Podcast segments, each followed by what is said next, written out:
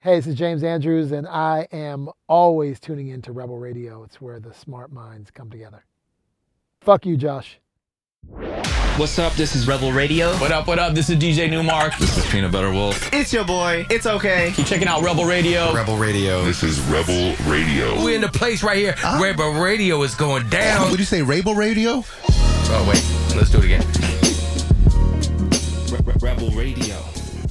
What's up, Rebels? Welcome back to Rebel Radio, the weekly show where I bring you the Rebels who are shaping our culture. I'm coming at you live and direct from our brand new home studio. We've started recording episodes over video chat, and we'll be doing that here as long as we need to. I hope that all of you are healthy, safe, and doing whatever you can to stay creative and stay connected and energized. I know it's not easy.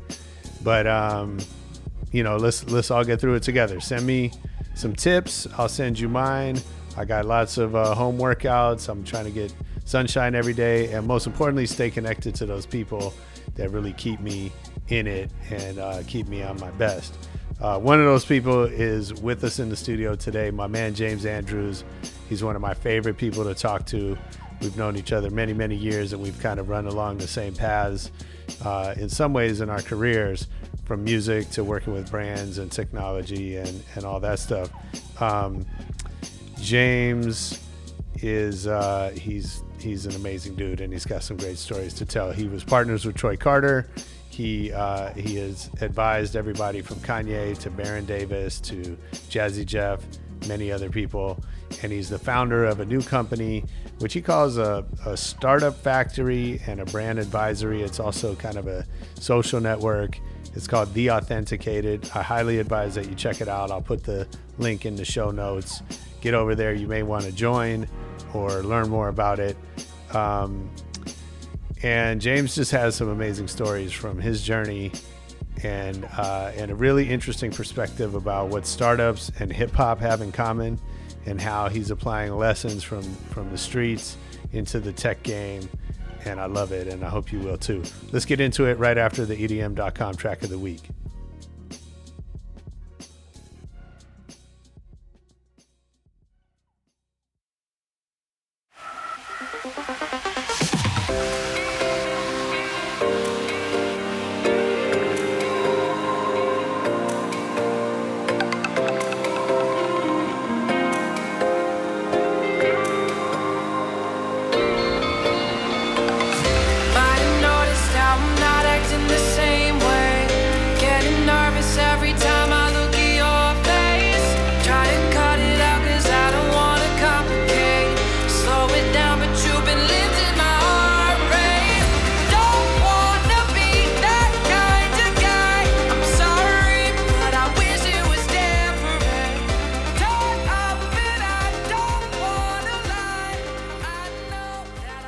That was M11 with More Than Friends, the EDM.com track of the week. If you like that one, get over to EDM.com and check out more new music. And right now, let's get into the interview with James Andrews. We're going to do a masterclass on how to build hype without believing hype. Yes, build hype. Because that's what I think, you know, we're both in that business, right? Yeah. Which is the sort of...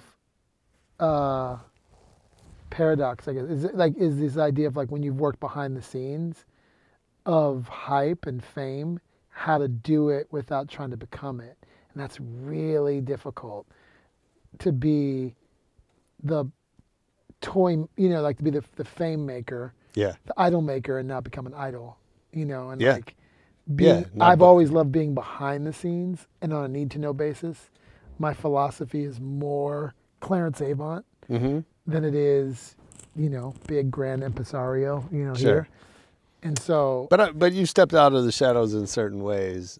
Yeah, I do. But I want to talk about, right? Because yeah. I think that's it's an interesting thing to navigate. Well, first of all, thank you for doing this. I've been wanting to do this for a while. Yeah, no, I'm glad. I know we've talked about it over the years. And timing is everything. I've been wanting to... this is actually my first interview. Is that right? Yeah. Yeah. Well, I'm excited to talk about what you're doing. Yeah. We're going to reveal some shit. Yeah. That people don't know about, but okay. And I'm excited because, you know, we've known each other since pretty much college days, UCLA. Yeah. And have kind of watched each other grow up in this business and in multiple businesses. Yeah. And so I feel like, you know, I consider you a friend, and there's also so much I don't know about you. Yeah, I know. So, it's so cool. So yeah, let's get into it. So, you know, I know you're at UCLA and then kind of found your way into music. Well, was that UCLA? Yes. That was a short-lived yeah, as it happens. Journey. Go back before that, because you're from the Bay, like I am. Yeah. What were you into as a kid? What was your first? What was the first record you ever bought? Earth, Wind, and Fire, 45. Whatever the record is with the Emotions, I can't even think of the record. Firecracker. Yeah.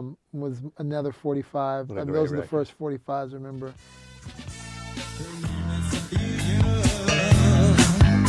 And she is my fly. I follow by your record. And then, you know, then I can remember vividly Rapper's Delight. Like I can remember riding my bike around a park, either in Alameda or Oakland, when that record hit, and that was just like game on. But I moved from Oakland, Alameda, Berkeley, which is random that we probably didn't meet. I went to Thousand Oaks Elementary School. Funny. You went to school, elementary school in Berkeley, right? No, I went for a week. You did? I went to kindergarten for a week, and then they pulled me out because I already knew how to read. Okay. And they were like, "This is wasting our time." Okay. I forget what. So you went straight from there to UCLA?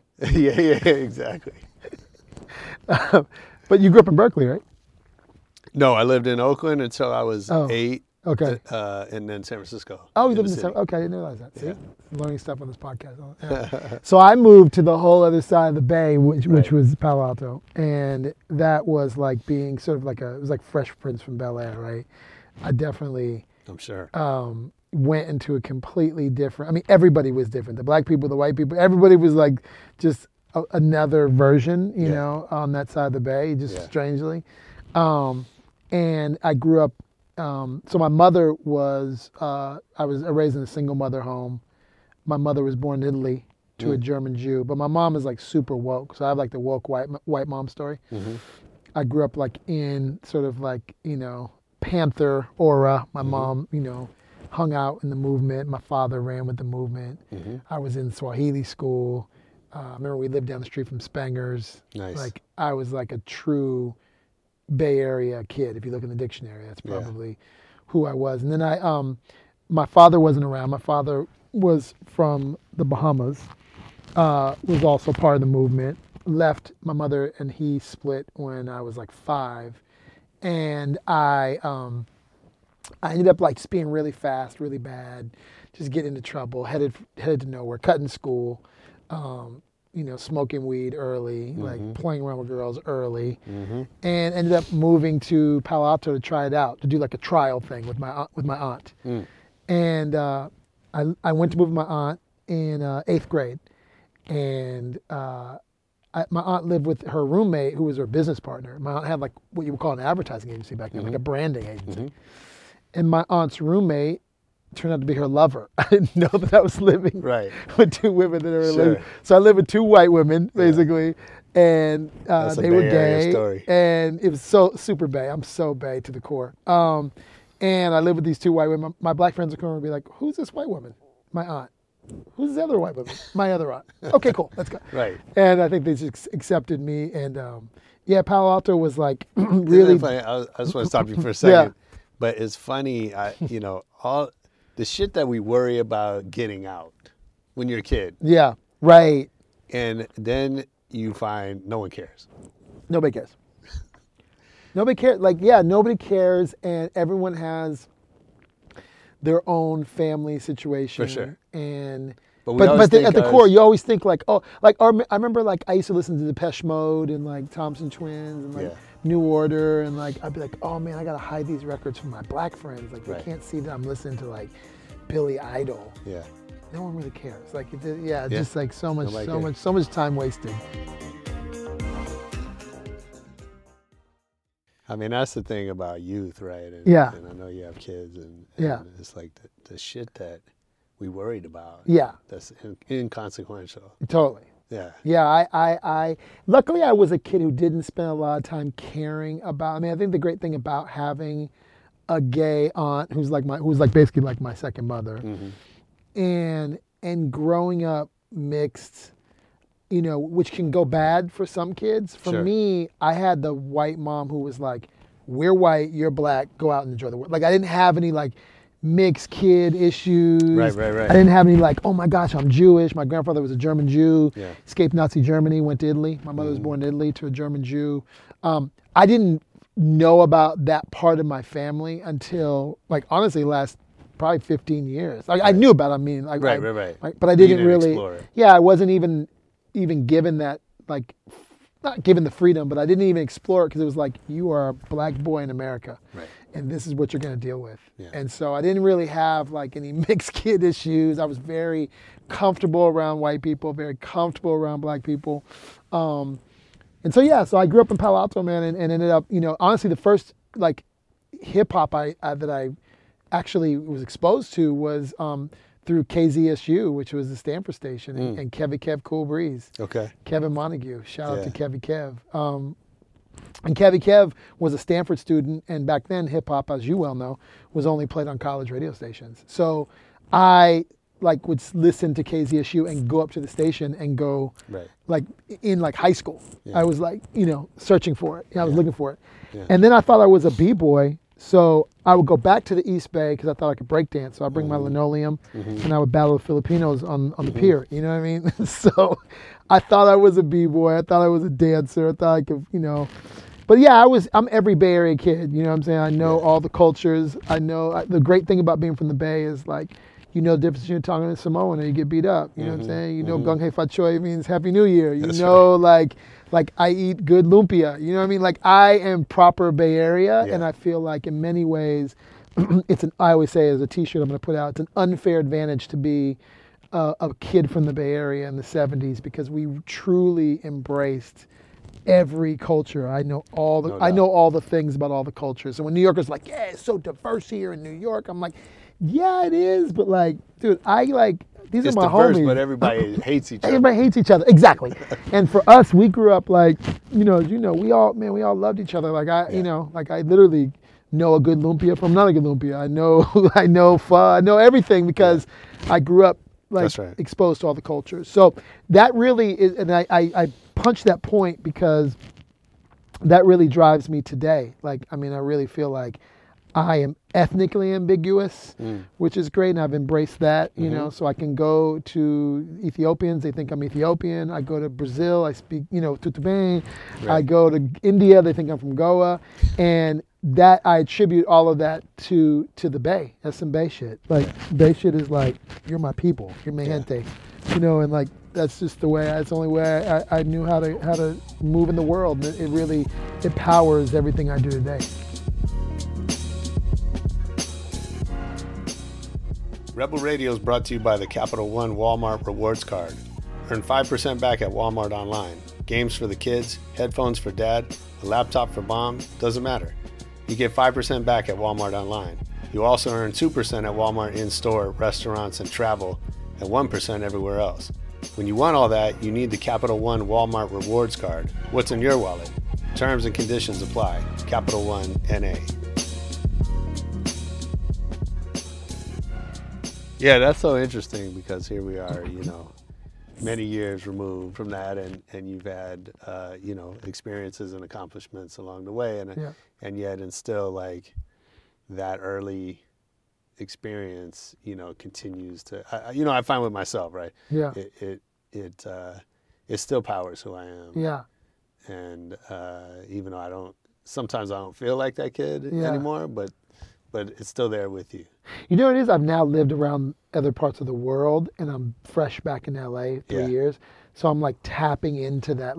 I go back to the Bay and climb the tree in Alameda. I go to Berkeley now. Right. I wrote an entire business plan, literally in Berkeley, Oakland, Alameda, Palo Alto. Oh, cool. I just did this whole kind of thing. So I also been living on the East Coast for so long. Now that I'm fresh back here, I just approach it I had all these you know, oh my gosh, I used to like go to this park. I wasn't going. And then I would come back here, and every once in a while I would go back to the Bay. But now that I live on the West Coast, and LA is also a part of my journey. Yeah. I actually relive it. Mm-hmm. Being here on Fairfax. I mean, being in this office, which is random. The guy who owns this office was my intern when he was in high school. So everything ends up becoming, you know, shout out to Mike Karen. You know, everything ends up being like this full circle moment, and I don't feel any older. Right. So like I get to like reference all these kind of things. So yeah, it's really a pleasure to be here. It's like I said, it's a pleasure just to be sitting across from you, because I feel like you and I are just immortal. Like we're like not getting any older, for sure. And yet we've seen so much, and we're tapped into so many different cultures. Yeah, I want to talk about immortal, but yeah, but you said something, you know, talking about discovering Rapper's Delight, and you know. And I had that same exact experience, you know, in third, fourth grade, whatever that was. And were you class 88? 89. 89, okay. Yeah, so I must have been in fourth grade. Yeah. But so how does it, you know, it's so interesting, like, because I know you work with, you know, a lot of young people like I do who don't have the experience of before hip hop. Yeah. Or even before hip hop was mainstream. Right. In a lot of cases, right? Yeah. And, you know, I think it's hard sometimes to relate to just how different the world is. Yeah. And I don't know. Does that, like, do you catch yourself, you know, kind of seeing things, you know, differently, or you know, when you're talking to young people, like, I don't know. To me, it was like, it's such a fundamentally different thing to have been somebody that was early into hip hop, mm-hmm. you know, that's now become this global cultural phenomenon mm-hmm. that, you know, transcends music, transcends race in a lot of ways. Mm-hmm. I don't know. I find that I catch myself trying to articulate hip hop beyond the five forces a little bit. Yeah. And I try to think about like the way we do business as a, you know, one of the forces. Mm-hmm. And so I think like everything is hip hop to me, because the way we do business, the way you break something, like you break a record, the same way you break a matcha shop on Melrose, mm-hmm. you know mm-hmm. what I mean? Like it I try to like magnify it to the point to say, you know, what you love, like the artist you love, is part of a movement that transcends even just the artists. You and I are old enough to be able to look at something and be like, there's so much hip hop reference in even that. Yeah. I've been writing a lot, and I've been writing a lot lately about the fact that hip hop is like the original lean startup. Mm-hmm. And, you know, in the lean startup paradigm, which powers sort of Silicon Valley's idea of software development and how you launch startups, you know, there's this idea of a minimal viable product. And there's this idea that you take this rough, you know, software or rough version of an app, let's mm-hmm. say, mm-hmm. you put it out to the streets, and then you let the consumer and the audience kind of react to it.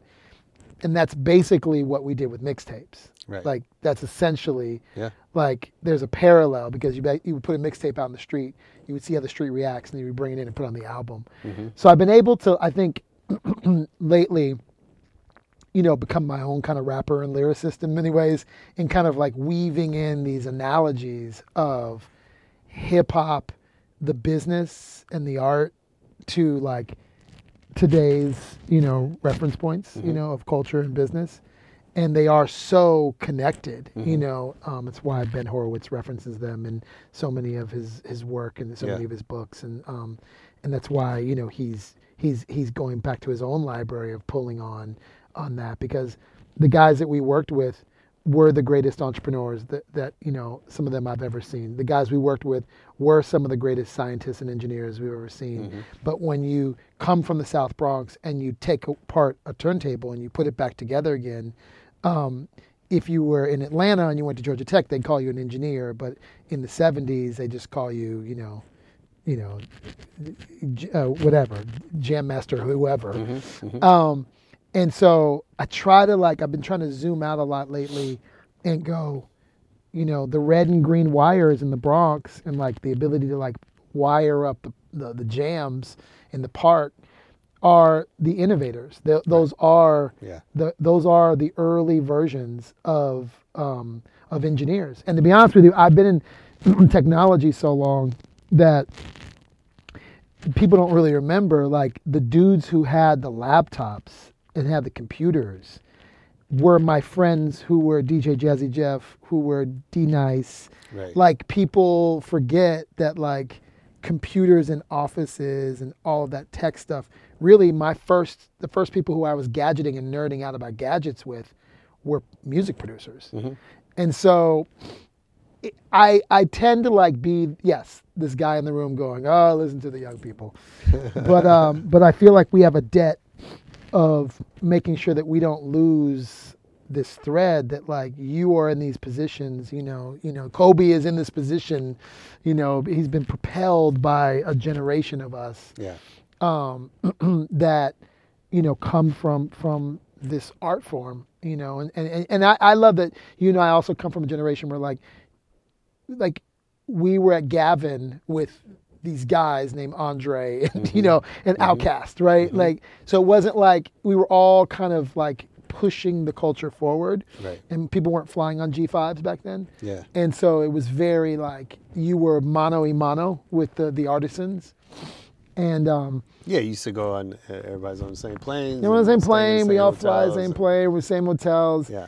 And so now it's become this global thing, just try to remind folks that we're watching this incredible innovation that affects so many things, and kids can't just get focused on the rapper of the moment, mm-hmm.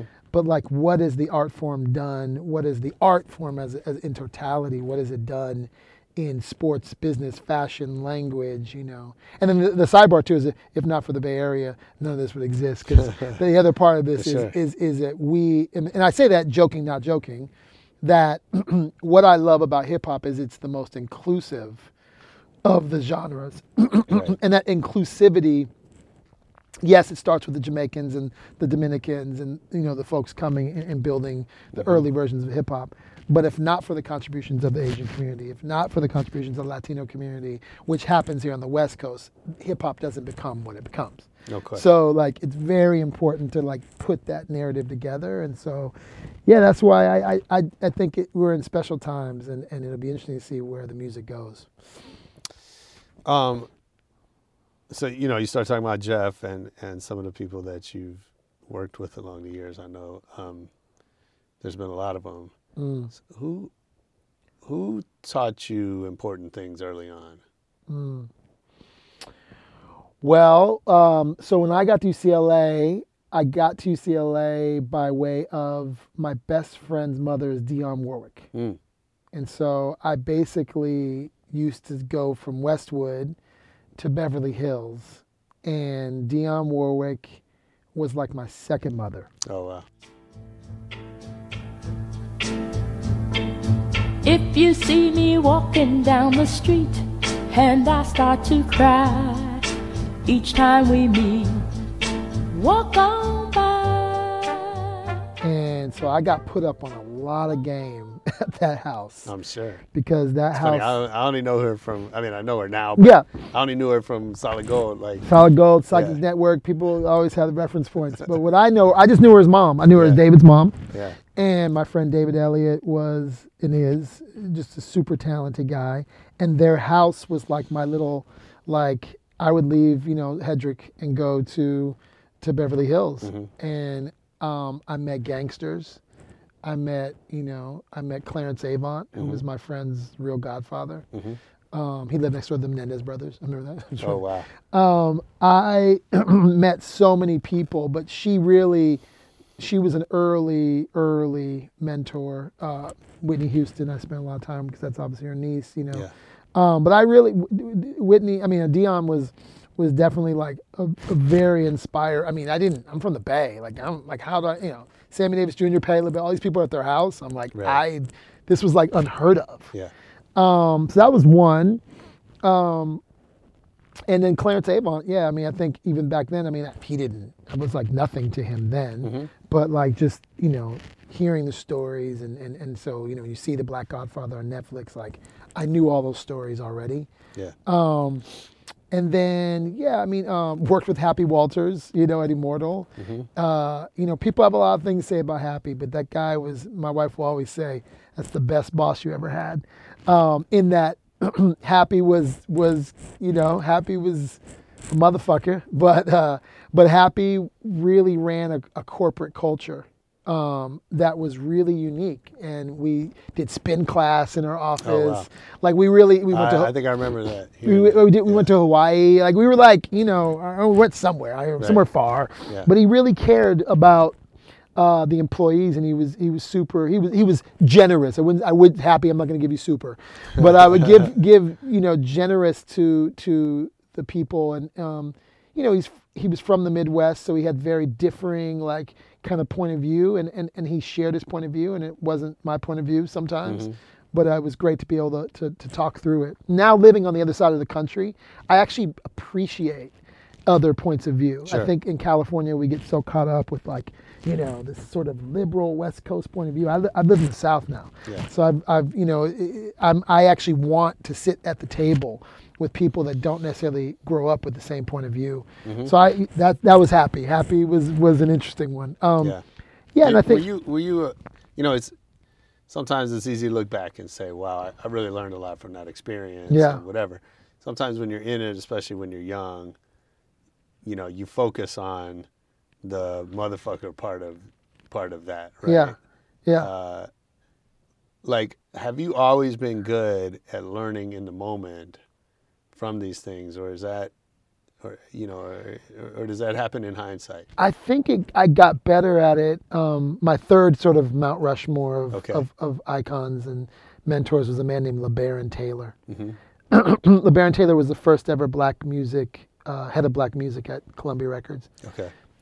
LeBaron died. Probably, I don't know. He's my mentor, and then I would say like 5 years later he was dead, and when I started losing my mentors, I think that's when I started going, huh, what was that about? Mm. You know what I mean? Like, yeah. What was that short window of time? How did I get so lucky? And what did I take away? So as I started going to funerals, I think I started to reflect on and started to live more in the moment of me sitting across from an OG. Yeah. You know, George Jackson was another mentor of mine. Mm-hmm. George was a filmmaker, did Crush Groove, Jason's Lyric, Thin Lime, Chin Lemonade.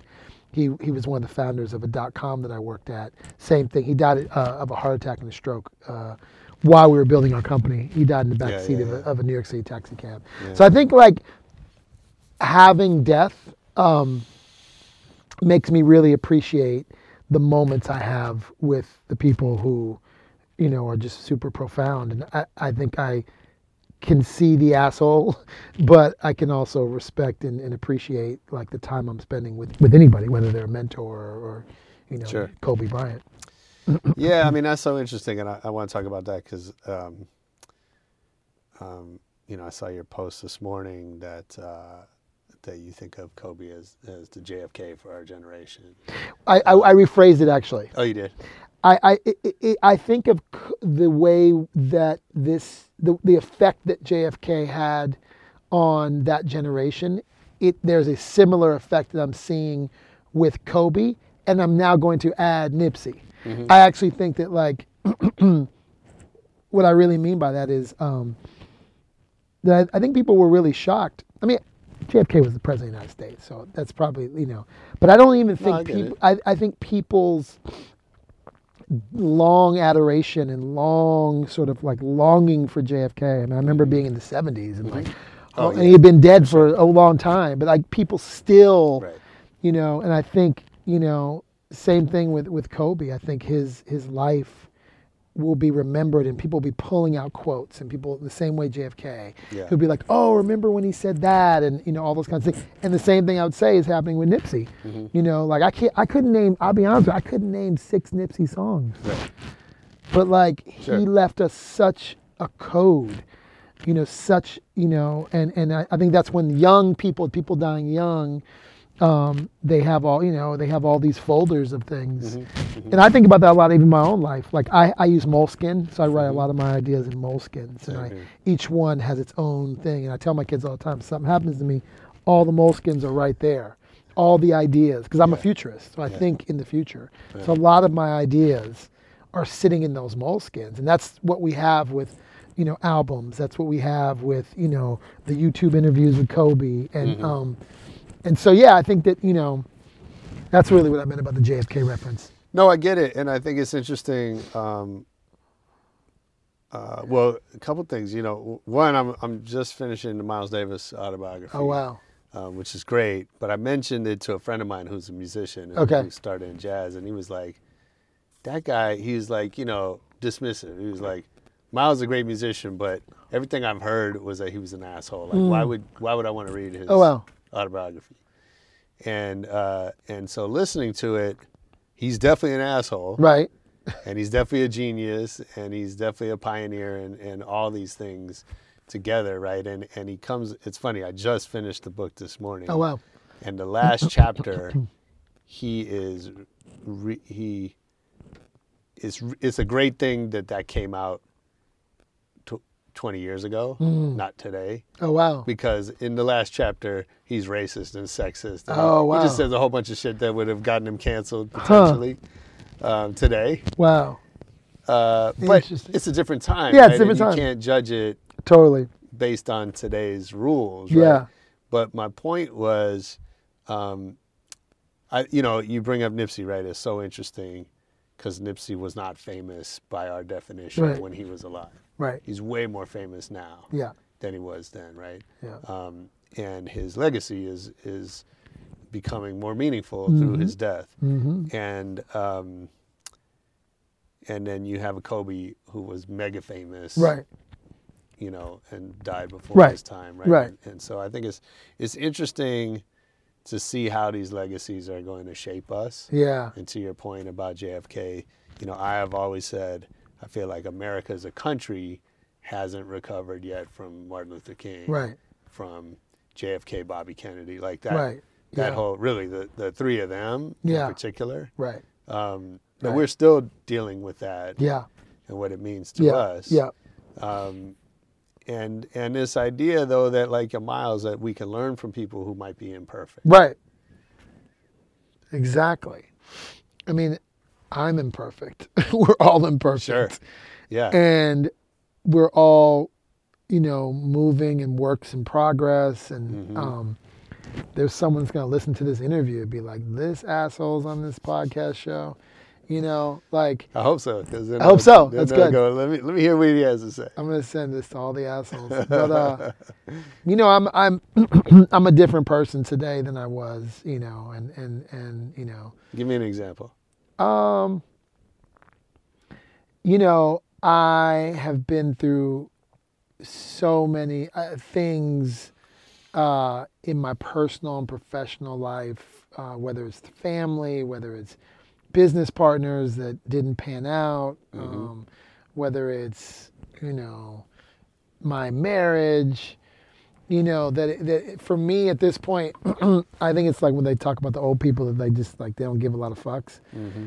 Like, I kind of like, the things that I valued before, I just don't value them the same way. And the things that are like, you know, resonant and real, you know, and I want to, I've always been a guy who knows a lot of people. I would say that coming up, I was always quote unquote popular. Mm-hmm. I've always been a guy in the industry that knows a lot of people. I think today I want to be, I want to impact a lot of people, but I only have time to really get to know a certain amount of people. And I hope that they carry my legacy through, you know, if anything ever happened to me, God willing, you know. And I look at my kids, I want my kids to, to carry on, you know, who I am. And I think I am like a socialite, but I'm an extrovert, right? So I've learned a lot about that, right? The fact that like I know a ton of people, and I feel so fortunate that I know a wide diversity of people around the planet. But I really, moving forward, I just want to get to know people really intimately. And that's why I built my own social network, really, is because I really want to get to know like this core, you know, a smaller group of people, devoid of whatever their title is. I actually could care less. Right. And so, yeah, I've learned a lot about, you know, the value of money, the value of time, the value of relationships, and honestly, how to give it away. Yeah. And be okay with that, and be and a pastor once said, "I want to die empty." For me, I want to die empty. I want to die like I've availed myself of every idea, I've availed myself of every opportunity. You know what I mean? Like to die full would just be, you know, would be horrible. I want to leave it all on the court. Yeah. And so I think that's why I've come into my mature years kind of respecting is like, you know, it's the things that matter don't really matter. Right. And you know what? Miracles are happening all around us, and we're just probably asleep and not seeing them. So I live in this kind of miracle gazing world where I see everything through the lens of miracles. It's great. That's how we like it. I think what you're doing with Authenticated is so interesting, and I'm so excited to be there, kind of, you know, you're watching it from the front row. It's actually The Authenticated. The Authenticated. Okay, cool. Because it's now you're part of, like, you guys are The Authenticated. Okay, nice. But talk about that, and you know, I think about, obviously, our lives are dominated by social networks, right? Yeah. In the business sense, you know, Facebook, LinkedIn, Instagram, right, are these giants that have impacts on elections and careers and relationships and, you know, so many things, right? And so much of that is based on their scale. Yeah. And then I think we've been hearing and talking about the rise of these like niche social networks, but we haven't really seen it yet in a meaningful way, or maybe you have. I haven't really seen that play out the way that I think we're expecting it to. Right. So let's talk a little bit about, what are you building and why? What led you to this? Well, in many ways, it's a social experiment. You know, I believe that, yes, while we have lots of platforms and places to kind of create these sort of communities, that people are still lonely. People are still... feel like they don't have a mentor, feel like they don't have a homeboy or a hookup or a plug. Right. And I just, you know, I've been in the social media tech world for so long, I just started to be like, okay, well, if there's all these platforms, why do people feel so distant and so alone? I really like Path. Do you remember Path? I was on Path, and Path was really cool. Shout out to Dave Morin. He created this... this community could only have 150 people, I think, as friends. Right. And I really enjoyed that. Yeah. I was in this, like, you know, this little small tribe. And I really enjoyed being in this, like, small nucleus and how deep we could go, because we felt like, oh, I was in this small Path group. And then, you know, some other things happened. I went to Israel. I started spending a lot of time in Israel. And I helped a big billionaire philanthropist build these trips to Israel. And when we were designing the trips and what would happen post the trip, you know, when you go to Israel, have you been to Israel? No. Okay, so when you go to Israel, the land itself speaks to you, and the people speak to you, and the antiquity, and the Tower of David, and the Sea of Galilee, and like... you know, all these amazing things. And so you have this experience with someone, and you come back and you're like, I mean, it's so mega, I can't even put it in words, but you're like, I got to like stay connected to you, because we just went through this experience. So you end up going in a WhatsApp group. And then you start going, I'm going to go to Shabbat dinner, because I want to spend more time with this person that just experienced this thing with me. So I started after the trip, we started doing these like smaller cluster WhatsApp groups. There were 40 people on these trips. Right. And I just started to see the power of community at a tribal level, the power of a tribe. You know, when you're in Israel and you go to kibbutz and you see how people live in tribe, even the term tribe is special. Yeah. And so I just began to reimagine what would that look like and feel like in my own community if I could sort of build this tribe. Even in the Christian church, there's a paradigm called the purpose-driven life, which is what Rick Warren created. Right. And there's like purpose-driven church. And then there's these things called small groups. So you go to church on Sunday, and then you go into a motorcycle Christian group or fans of the Raiders or there's this idea of these are my homies. I'm down with this tribe.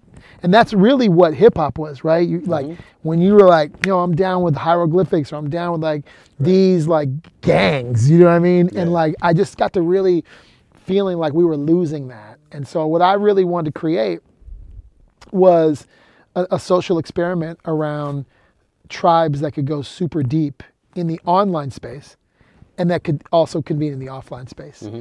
I also found in the offline space there were tons of gatherings. There's summits and gatherings and these and that and that. There's so many of these things, right? Again, so many people feeling like, oh, I'm at the place, I'm hearing the great panel, but I feel so alone. Right. I went to TED, I went to all these things over the last 5 years. And I feel like a lot of people don't think about the and then what. So I went to a thing, and then what am I supposed to do with that feeling? And we kind of solved that a little bit when we went to Israel. We're like, okay, the and then what is a Shabbat dinner? The and then what is you go into a WhatsApp group? And so as I started to design this for clients, I started to think about it in my own community. And so I started with the sticky part, which is the harder part. How do you actually keep people connected online? Sure. The event producing and the experience part, for me, because I've been doing it so long, because I come from entertainment, I can do that really easy. Right. The harder part is how do I get people to just love each other on a daily basis and come back and use whatever platform. I started off on WhatsApp and Slack, as you know, you were part of that. And then I've recently moved to my own app. But all of that is to sort of prove out a model of sticky. And then we'll start creating experiences. And by the time we do experiences, it's going to be like a love fest because you've already been in this communication with this person. Then when you go back after the experience, you're going to go back on the platform. You're going to be super into it. Sure. And so, we're planning a series of experiences called Authenticated 36, A36. We're doing 36 hours in cities because I believe that's about as much attention span as people have. I believe I can pack in enough of information in 36 hours where you're whoa, that's amazing. And it's just a quick little drug hit. Yeah. And it also gives you an opportunity to learn about a city you think you know. You don't know the Miami that I know. You don't know the Detroit I know. You don't know these cities I know. And I'm going to take you into the Oakland you never knew. And, I'm going to take you into these places that you think you know. And that shared experience is going to create a bond between people. And honestly, to the end, I think I want to build better businesses with people. I think I want to invest in things with people. And I think I want people to convene with each other and see that we can offer value. My business is in my day job, I work a lot with venture firms. I work a lot with startups. And I find that venture firms, don't really think about community and don't really think about brand. Right. And so I just decided to take that kind of approach in what I do. I'm thinking about community a lot. I think community powers everything. I think small niche communities are everything. I think, even if you look at, whether it's a Laker community or a Raider community or it could be a matcha community on Abercrombie. Yeah. Community drives business. Sure. And communities are the lifeblood of so many areas. And so I'm a bit of a social scientist and an entrepreneur kind of in a little bit of an experiment. I mean, that's so interesting. And I think the part, obviously community is a buzzword or has been, right? And, yeah. And, but I think they get it wrong. Yeah. And I think it's back to what you're talking about, which is, I mean, it's back to hip hop, which is it misses the fandom. Yeah. Right. That if you're a Hyro fan and you see that symbol with the three, with the third eye. Right. you know, on someone on the bus, right, you know, across the room or whatever. Yeah. Like, that's your community. That's right. And, you know, or, yeah, you know. But there's a set of values that you know that those three stand for. There's also like, there's a symbol of like, that's my tribe, that's my people. And yeah, that's what's missing from, I hate to be the old guy in the room, but there is that part of hip hop that when I am in the room and those questions come up, like you talked about, like, do you ever find yourself in the room? You're missing that wink, wink, that just little look, because we had to search for the records, we had to search for the gear, we had to search for the thing. There was so much in the discovery that when you discovered it, it could just be one little thing, be like, yo, that dude, he got that wooty wooty woo, and like the symbols, I feel like, I'm not saying they're not there, I'm not, you know, but they're just, it's a Virgil Abloh moment where like, you know, it's gone. It goes fast really quickly, and like you just know, like if you had the Too Short tape, mm-hmm, you know what I'm saying? Like, mm-hmm, you were amongst the elite for sure. I had the Cookie Puss, Beastie Boys, yeah, from a kid who went to SI, right? Who like was like, yo, there's these white rappers called Beastie Boys, and he played me Cookie Puss first. These people don't even know what we're talking about, Josh, by the way. Cookie Puss was the Beastie Boys. Like, I was like, what the hell is this? Yeah. Yo, B. May I help you? Yes, what's your name? Hello? Hello, man, you got Cookie Puss's number? Here's my supervisor. He'll help you. So, yeah, I just think, like, that part of it is... And to your point, like, how do we bring that back? How do we bring, like, small... It starts in small tribes. Yeah. I think it has to, and I think, you know, it's funny, like, the exclusivity is so important. Yeah. Right? And that's something that we're losing in society, and I don't, you know, I don't want to gripe too much. Like, I know. It just is what it is, right? It is what it is. But I think, you know, if we're building businesses or building communities, we have to think about how to preserve some of that, right? Totally. And so, you know, because what we're talking about is when we were the only kids maybe in our high school or whatever, you know, that were into hip hop or into Depeche Mode or whatever it is, right? There was like, well, people didn't know it. They didn't have access to that information. No. They didn't have, they didn't know where to find it. You know, like I have a lifelong beef with Urban Outfitters, right? Okay. Because I'm of the era and the mindset where I don't want people to be able to go find the cool shit. Right. You know what I mean? Right. Like, you know, I appreciated those days when the hip hop shop was the place you had it was right down here. Hex had the hip hop shop, you know, off of Genesee or whatever street it was, right, like right off Melrose. Right. And like, from UCLA, like the kids didn't know that store existed. Exactly. Didn't know how to get there. Wouldn't have felt comfortable walking in. Right. Even if they were, you know, interested. Yeah. And I think that created value. Mm-hmm. And we lose some of that. And with lots of benefits on the other side, the trade-offs are not one-sided, right? Yeah. But I think it's important that we think about how to build those elements into the experience. Yeah. Well, that's why I'm intentionally small. Like, it's not, I mean, and to be honest with you, this is my mixtape. I'm in my mixtape period. Mm-hmm. Yeah, where I'm just building a mixtape. I'm learning a ton about, you know, everything from people, behavior, what people are looking for, how my own voice can come through. I'm becoming a writer. Yeah. So I'm trying to use the community to, like, you know, the JFK thing.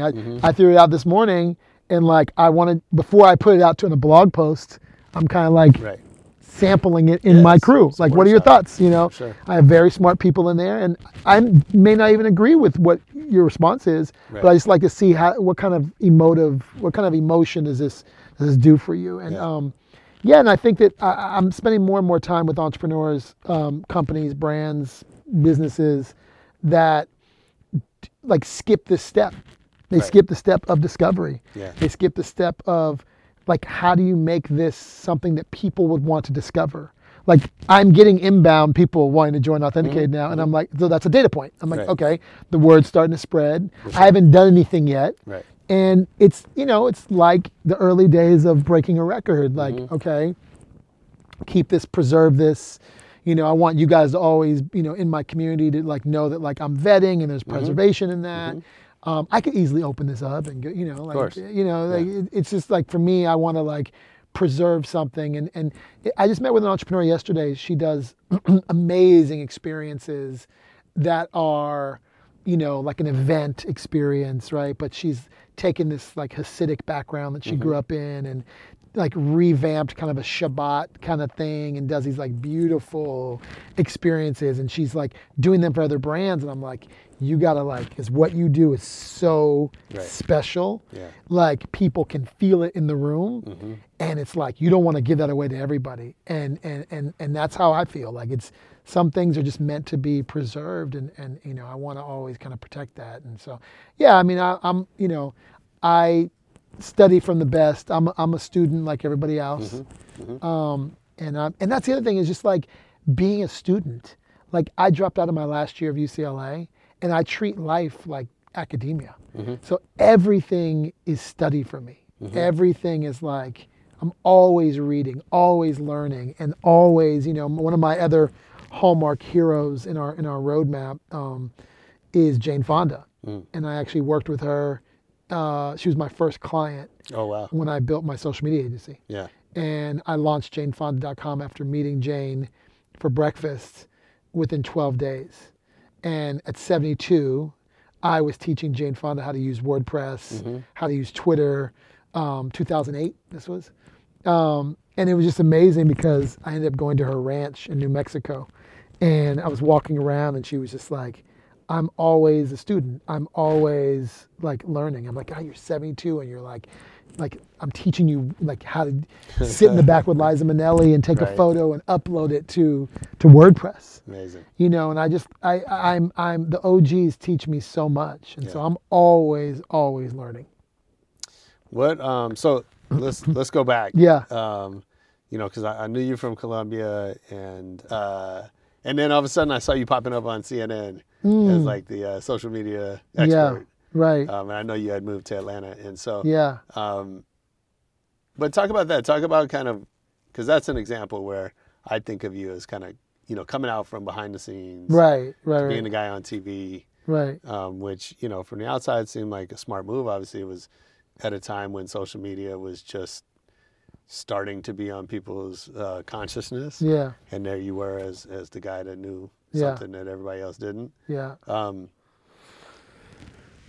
do you make those decisions and what's the downside to kind of being out front?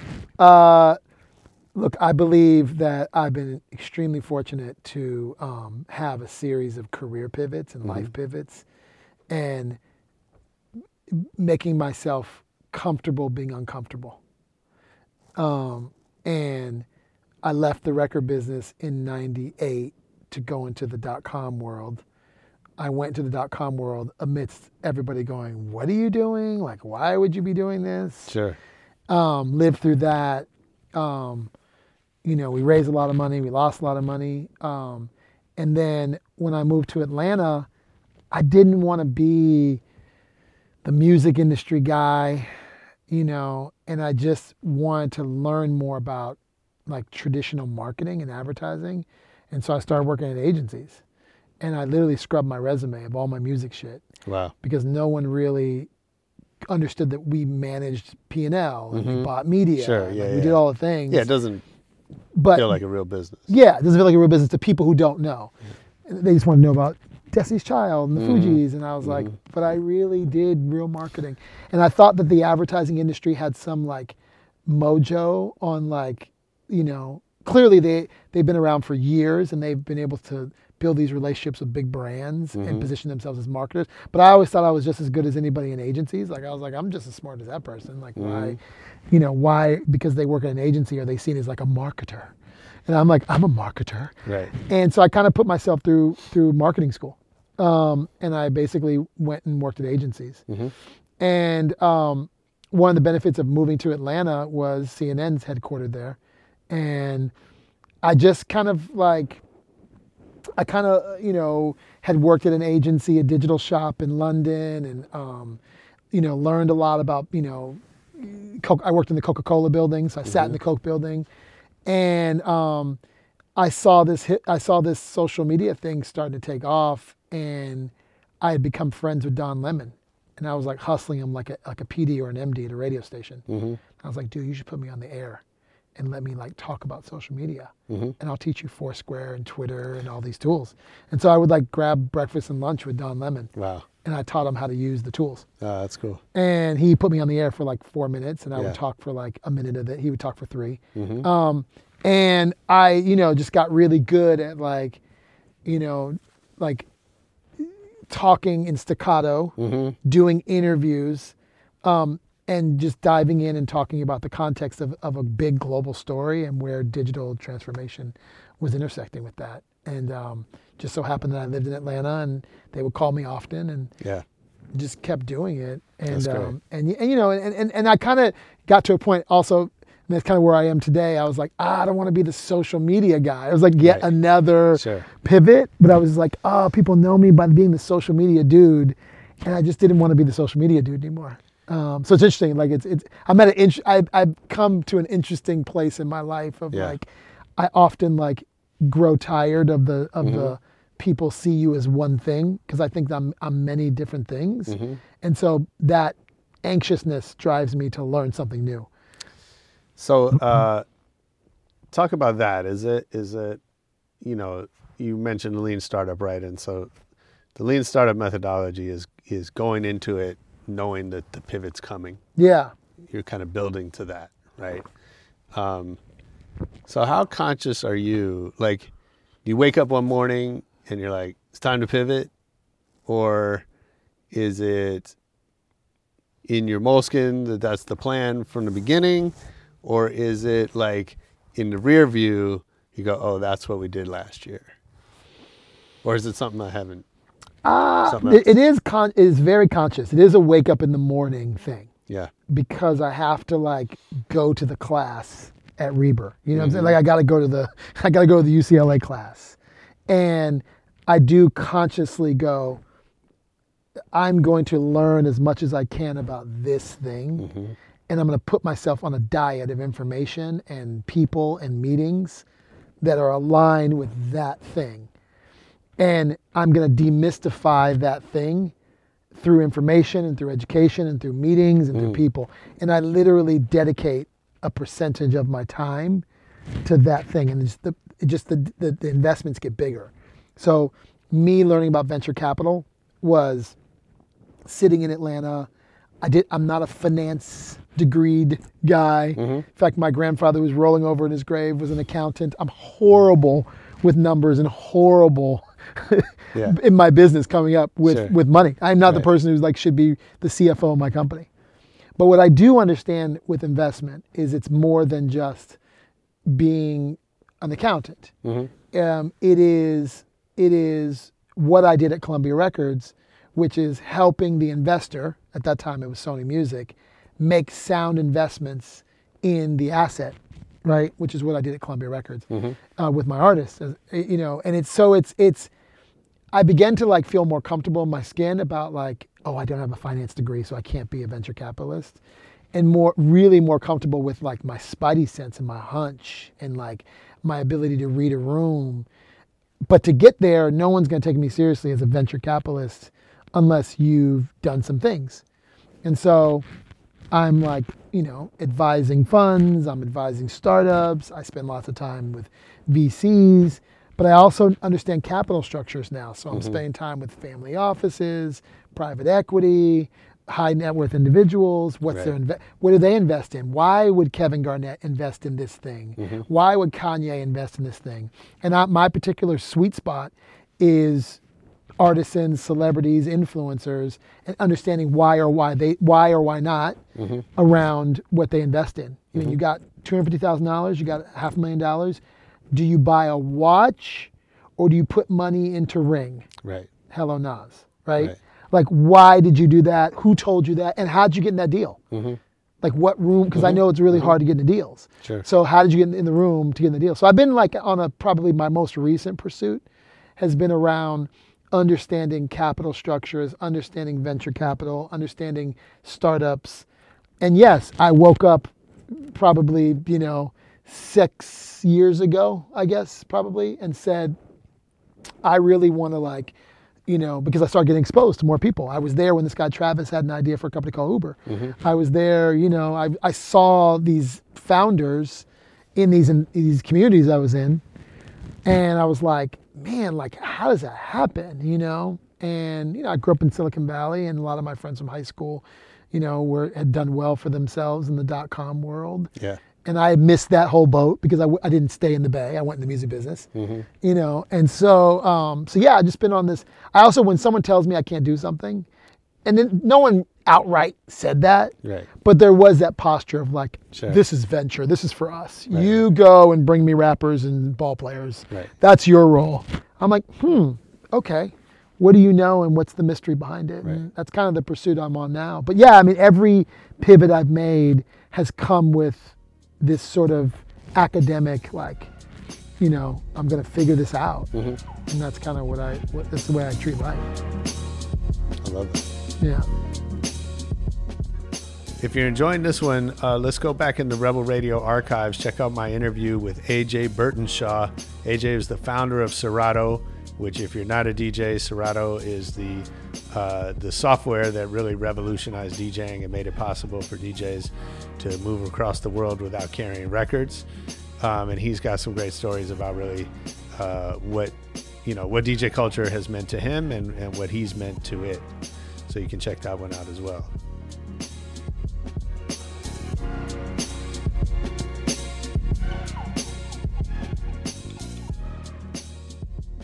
Let's talk about labels. Mm-hmm. I know,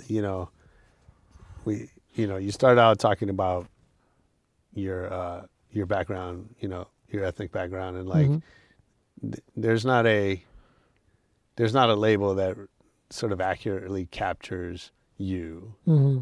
right? As you said, you can think of yourself as a black man, mm-hmm. but that's not really the whole story, right?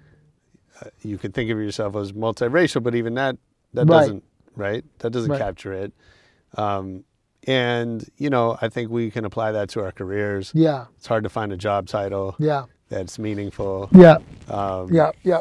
We can apply that to being a hip hop fan, right? That yeah. doesn't presume that you're going to like Depeche Mode. That's right. Right. That's right. And so I struggle with that a lot in my own life. Because our backgrounds are very similar, but also we have this need as humans to put labels on shit. Totally. Right? This is a rock song or a country song yeah. or a rap song. It's right. There's no and. That's right. Right? Yeah. That's so good. Yeah, we need to label people. We need to label businesses. And, so good. All yeah. of this stuff. But you also work with startups, right? Yeah. And the elevator pitch, right. the tagline, those things are so important. Yeah. Right? And yeah. And they're both kind of bullshit and also really important. Yeah. Right? You want people to invest in your startup. You want people to sign up yeah. for your social network. Yeah.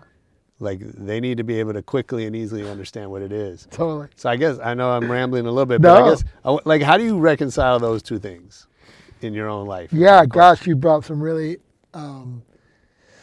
interesting points and you picked up, and you're a wise man in that. I have fought against labels, my whole life, I guess. It's funny because even in the platform, in the authenticated platform, you have to choose a title. Right. And people are like, I can't, yeah. No, I wrestled with that. I'm like, am I in marketing? Am yeah. I in the music business? Am I? Yeah, it's beautiful because I have the same problem, and right. They all apply to me, yeah. art director to entrepreneur to, for sure. And I think growing up the way I grew up, it never felt like it's the whole story. So I'd be talking to someone who's white, and they're like, I went to Israel. People are like, this is why we're this way. There's the Yad Vashem, which is the Holocaust Museum. Yeah. And I remember, I won't even say his name, a friend of mine was like, this is why. And I'm like, my grandfather's from that room right there, the Germany room. So mm-hmm. Homie, we're, you know what I mean? Mm-hmm. You can lay all that down, player. I'm all of you, yeah, For sure. And I feel that way about career, same thing too. I am music business, but I am venture. I am all the things. Yeah. And I feel like this next generation is ready for that. You know what I mean? Like, I feel like I'm more like a 17-year-old girl than I am a 15-year-old guy. I think more like my daughter does, you know, and they don't see labels in the same way, this next generation. And in many ways, I'm here for all that. Like, I really get along with teens in that way because they don't see it in the same way. Right. And, you know, as a subset, we grew up in the Bay where we listened to all kinds of things and music and so forth. But yeah, like I don't really do well with labels. I fought against it. And I have grace for people, for someone sitting across from me who's like, oh, he thinks I'm the music guy. Mm-hmm. You know what I mean? Or he thinks I'm this guy. Mm-hmm. And I've learned to have grace and to learn in the middle of this conversation with this person, you're going to know that I'm much more than what, I know you're looking at me right now and you're like, you think I'm this one thing, and that's okay because that's the way society is sort of trained you. Mm-hmm. But I'm going to teach you in this conversation that you're with me that I am way more layered than who you think I am. Sure. Whether that's ethnically, whether that's, you know, occupationally, all those kinds of things. So I'm so glad you asked that question because I think that's my core is like, I want that for everybody. Because I don't go into a situation just going, oh, you're just Josh Levine. You know what I mean? Like, I can make any assumption about who you are. For sure. And I want the same thing of me. And it's actually what made, I'm so glad you asked that question. It's actually what made my experience in the South really interesting. Because my mother was always like, oh, white people with Southern accents, they're all Klan members, right? So I was like, at first I was like, man, I'm scared of white people with these like twangs. But then I was like, how dare I have that attitude about them, and I don't want that of myself. Right. And the best conversations I had were twangy. The best people I know in the South have a real deep twang, and they sound like this from this. You know what I'm saying? Like, and they're good people. And like, if I just went, oh, you're dumb, or you're from the South, or you're slow, I would have never made it. I had such a rich experience in the South, and so, yeah, it's a constant. It's part of my journey. Man, in this podcast. I think it is for all of us, right? Yeah. It's impossible. I don't think so, though. I think some people are really comfortable and actually uncomfortable with multi-layered label. You know, like, I make people uncomfortable. Oh, no. Yeah, of course. Some people are not on that journey. You're not on that journey. I guess what I'm saying, though, is I think it is our natural reaction. Somebody walks through that door, you're going to make judgments about them. 1,000%. Based on their skin color, how they're dressed, how their body shape, all that. Myself included. Yeah, absolutely. And you know, for those of us who have chosen or who are trying to move beyond that, that's a process. That never goes away. Never goes away. Yeah. So I'm fighting all the time. Yeah. I'm going to meet with a guy right now, my next meeting. I'm like, I had him pegged all the way wrong. Yep. He's a wonderful guy. Yeah. And sometimes it's what other people say about those people. Of course. Oh, that's James I love hearing what people assume who I am. They're like, oh, I heard about you. Oh, really? Right. Okay, tell me. What do you know about me? Yeah. You're that guy. Sure. Right. Okay, let's work from there. Yeah. You know? Yeah. Yeah. It's crazy. You ask great questions. Nice. Well, I have a little lightning round before we let you go. Cool. We could do this all day, man. This is so good. Much fun. As I knew it would be. So, what's your favorite city to travel to? Ooh, favorite city to travel to, just in my history of cities so far has been, I don't have one, so. That's okay, we can take. Stockholm, Tel Aviv, Dubai, Abu Dhabi, Detroit. You know, it's a new one for me. I love Detroit right now. Those are probably Joburg. Oh, cool. Yeah. That's a great list. Yeah. Detroit, listen to that Miles Davis biography. He tells the story of how he moved from New York to Detroit to get off heroin because he knew the drugs there were shitty. Oh, wow. And that he wouldn't enjoy shooting it. Yeah. Oh, wow. So that's what I think of as Detroit. But, he lived there for a little while. Yeah. Who's your favorite DJ? Jazzy Jeff. Mine too. I know you're a reader like I am. What's the last great book that you read? The last great book I read is probably one I read every year, Thick Face Black Heart.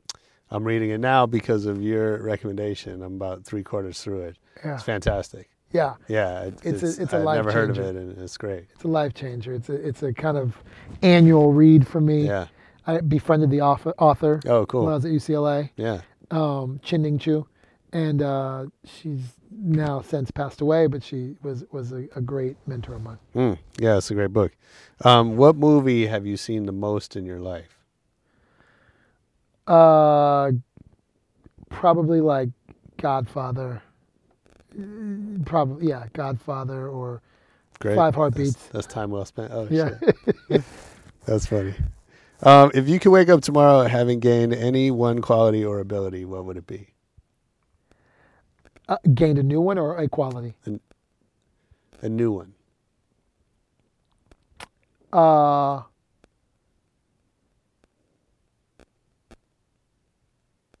I want to know more about how women think. Mm.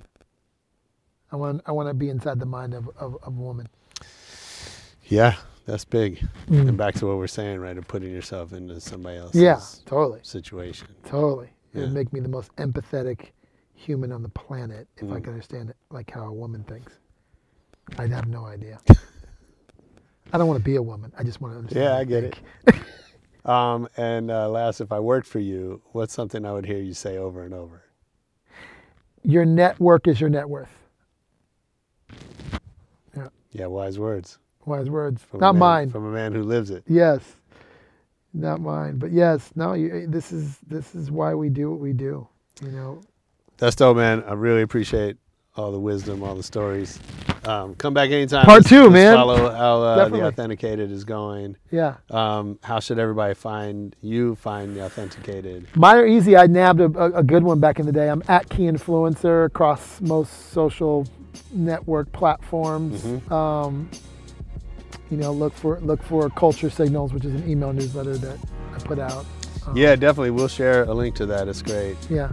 And everybody should subscribe and stay up with The Authenticated. And if you're lucky, you'll get in The Authenticated. That's right. All right.